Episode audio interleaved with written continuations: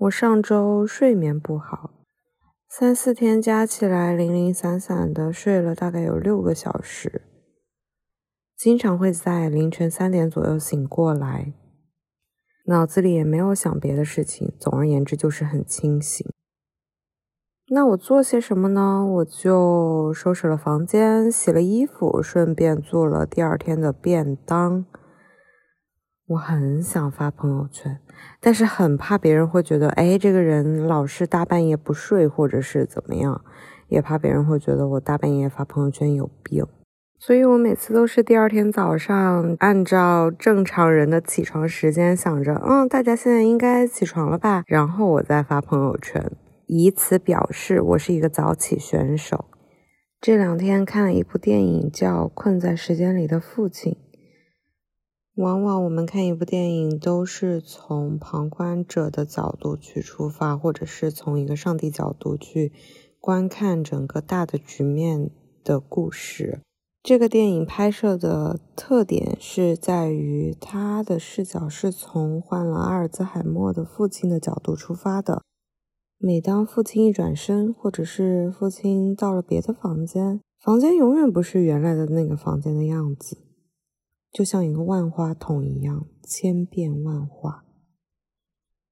如果经常变换环境的话，自然会给人造成一种不安的感觉。就连女儿、女婿，或者是身边的朋友们，都在不断的变换着脸孔，不安全感如潮水般涌来。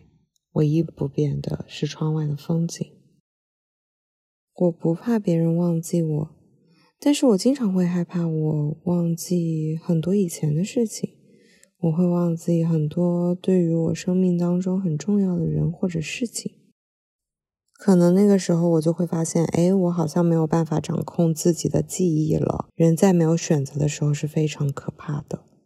年初的时候有这么一个故事，有一个朋友。他自杀了。他在自杀之前唯一透露过给另外一个朋友，他们两个的对话就是商量着要如何去自杀。朋友给了他很多建议，比如说你不要在家里面自杀，你也不要在家里小区跳楼，因为这样意味着你家的房子接下来会很难卖出去。你也不要吃药，因为如果你吃药的话，家里面会花巨额的抢救费去抢救你。你也不要跳江，因为如果你跳江的话，家里面的人要花很长很长的时间去找寻你的尸体，尤其是在上班的人，一请假就是十天半个月，这样一找犹如大海捞针。最终，他选择了跳桥，走得很干脆。那座高架桥因为这件事情交通不便了，大概半个多小时，然后又恢复如初了，车水马龙，就像什么事情都没有发生过一样。我这段时间还蛮想搬家的，是因为我觉得我的通勤时间太长了，我很早就要起来。前两天发生了一个矛盾激发点吧，在于房东收我房租的时候，他又给我多算了电费。我知道他每次都有给我多算电费的。我在这里住很久了，只是因为我住的还算舒服，所以他每次多收我电费的时候，我都没有跟他斤斤计较。但是这一次真的太过分了，已经不在我可以接受的范围之内。因为这个月我有一大半的时间不在家，但是他却给我算了四百块的电费。我不想长时间的跟他拉扯，但是这一次我跟他据理力争了大概两个多小时，自然以失败告终。促使我把房租和水电费交给他的一个导火索，来源于我大概十一点多收到了我妈妈的讯息，内容是我爸爸正在做开颅手术。我脑袋嗡的这样一下子炸开了，一片空白。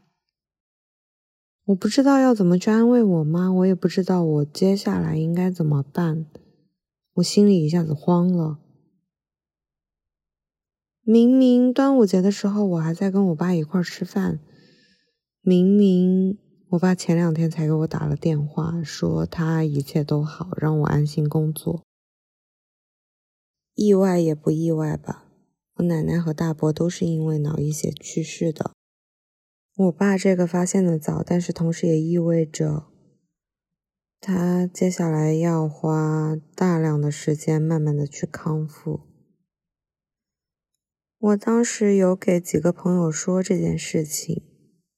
其中有一个年龄大我一轮的朋友告诉我，让我每天做好核酸，做好随时要出发的准备。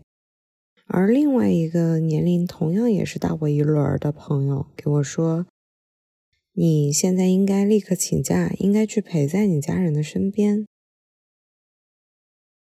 我很冷静的告诉他：“太不现实了，因为这意味着我要请假。”我请假意味着要扣工资，普通家庭真的是没有选择权的。我现在满脑子想的就是我要在工作之余做什么样的兼职，或者是去找什么样其他的活儿，能够贴补一些家用。如果我还去请假的话，那么就意味着家里面有更大的经济负担了。且不说扣工资的问题。就拿请假这件事情来说，公司会考虑到你家里面有事情，或者是考虑到你身体的状况，也会考虑到跟你续约的问题。我意识到这件事情，还是因为我第二天去找行政请假的时候，行政说你是独生子女啊，我好担心你接下来会忽然的离开我们，因为我们跟你相处还是很快乐的。我立刻给他说：“不会的，我不会离开大家的。我请假只是请一两天而已。”是的，我真的没有选择权。我也很怕丢掉工作。我爸是家里面唯一的、最大的经济支柱，我能养活自己已经很不错了。我不要给家里面添负担。普通人真的没有选择权吧？我租房子没有选择权，我爸没有选择权。我工作没有选择权，就连那个人自杀，他也没有选择权。听众朋友，这是多芬职场第一百期节目。从未想到在节目里面我会需要向你求助，就是希望你能够帮帮伊万和他的爸爸，因为他爸爸需要一大笔钱救命。请你点击节目简介中的链接，了解伊万爸爸的病情、视情况。进行捐款，并且希望你能够帮忙进行转发，让更多人能够向他们家伸出援手。即便是捐助你买一杯奶茶的钱，就能够为他们家带来希望，让一个普通人的未来多一个新的选择。事发突然，他正忙于跟家人一起想办法救他爸爸。作为他认识多年的朋友，事情的经过就由我代他讲述。亿万老家在四川。零八年金融危机的时候，就让家里的经济情况一路千丈，甚至背上了债务。他爸爸作为家里最重要的经济支柱，在今年也不得不离开四川，到贵州的铜仁市玉屏县一家公司工作。本来期望生活是能够慢慢变好的，但是意外来得很突然。今年六月二十五号的晚上，他爸爸的公司临时通知要晚上加班开会，他爸爸就在开会期间。不幸突发脑溢血，然后就被公司的同事送到了玉屏县人民医院紧急抢救，并做了开颅手术。手术后，本以为情况会好转，只要后续坚持长期的康复治疗，他的爸爸依旧能够像很多人一样正常的生活。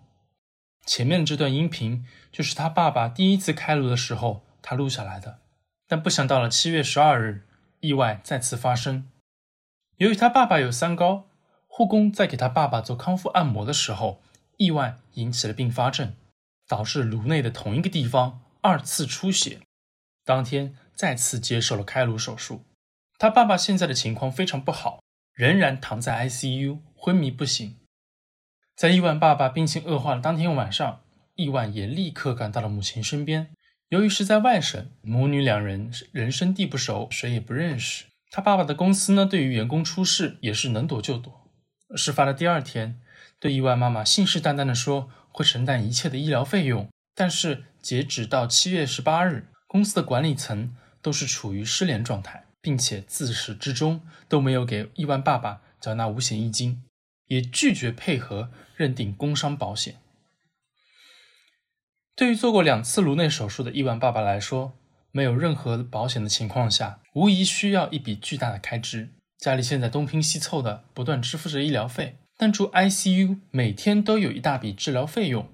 而更令人恼怒的事情是，由于他爸爸是住在公司宿舍的，亿万妈妈呢之前也都是在老家，也并不知道亿万爸爸的具体住处，因此公司方的人。也是拒绝让亿万妈妈能够前往宿舍去收拾亿万爸爸的私人物品的，并且未经家属同意就直接替他们家收拾了亿万爸爸的私人物品，然后派个人强行进行了转交。其实很多物品也并不属于亿万爸爸，当然里面也并没有包括非常重要的劳动合同。从公司方目前表现出的行为上看，他们家日后的维权肯定是非常艰难的。亿万正在积极的向一切能够帮助到他爸爸的人进行求助。那所幸的是，已经得到了一部分人的帮助了。但是父亲出事之后，所花费的医疗费用几乎花光了家里面仅剩的积蓄，而病情恶化后的治疗费用也是一笔不小的开支。而接下来，伊万也要继续回去工作，他不能失去这份工作，不然家里面真的就没有经济来源了。母亲呢，就只能够是独自一人。在外省孤立无援，在玉屏县这种小县城的医疗条件十分有限，CT 检查需要几个有力气的亲属能够抬起患者。伊万离开之后，他妈妈一个人帮他爸爸做检查，也成了一件非常困难的事情了。所以，请你帮帮伊万和他的爸爸。如果你能慷慨捐助，捐助一杯买奶茶的钱，或者是买一杯咖啡的钱，都能够为一个普通人带来希望，让他们的人生。多一个选择。如果你是贵州铜仁市玉屏县的人，那也请你能够联系到亿万。节目简介会附上水滴筹的链接，亿万的微博和微信号，大家可以多了解情况，多和他交流，了解跟进他爸爸的病情以及普通人维权的艰辛。我也会在多芬赫兹的公众号以及微博发起相关的筹款请求，所以真的拜托大家了。